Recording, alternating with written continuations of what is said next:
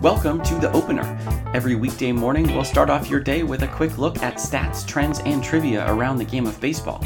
I'm Jeff Sackman, and it's Thursday, June 17th. Each day, we select three numbers to highlight the latest news in the sport, and today those numbers are 480, 82, and 31%. Today's first number is 480, Vladimir Guerrero Jr.'s expected weighted on base average in his last 100 plate appearances. The StatCast metric aggregates all offensive contributions and adjusts for contact quality, providing perhaps the best single number estimate of a batter's current performance level. 300 is league average, 400 is great, and 480 is, well, perhaps you have a word for Vladdy right now?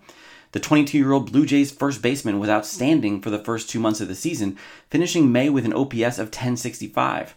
In 14 June games, he's gotten even better, hitting 420 with six home runs and an OPS north of 1300. He finally slowed down last night against the Yankees, as Gerrit Cole and Aroldis Chapman might be the only two men in baseball able to stop him.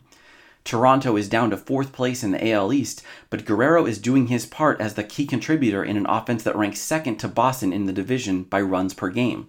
He doesn't have to carry the entire weight himself, but if anyone could, it's Vlad Jr. Our second number is 82 miles per hour, the average exit velocity off of pitches thrown by the Angels' Steve Cishek this season, the slowest of any pitcher in the American League. Cishek's ability to keep batters from barreling up on his offerings has been one bright spot in an otherwise underwhelming Halos bullpen this year.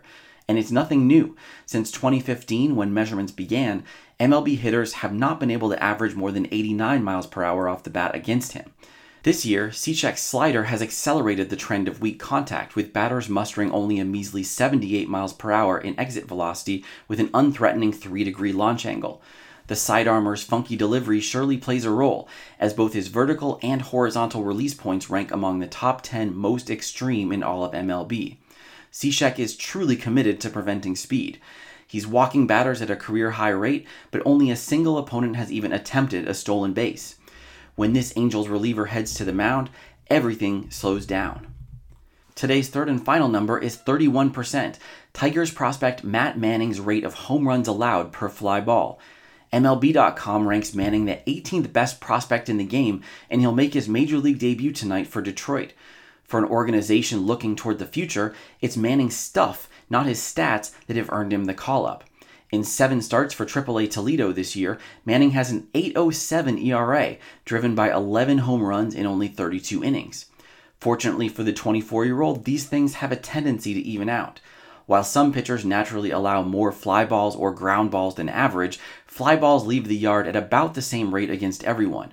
In AAA this year, that's about 15% of the time, or half as often as Manning has been forced to watch someone slowly circle the bases. Manning makes his first big league start today at Kauffman Stadium, which StatCast rates as the third least homer friendly park in the majors. After the first two months of his season, he deserves a few fly balls caught at the warning track. That's it for today's episode of The Opener. Please subscribe wherever you get your podcasts and let us know what you think on Twitter at Opener Podcast. You can help others find the show by leaving a review on iTunes, and you can always find episodes and full transcripts at openerpodcast.com. Thanks for listening.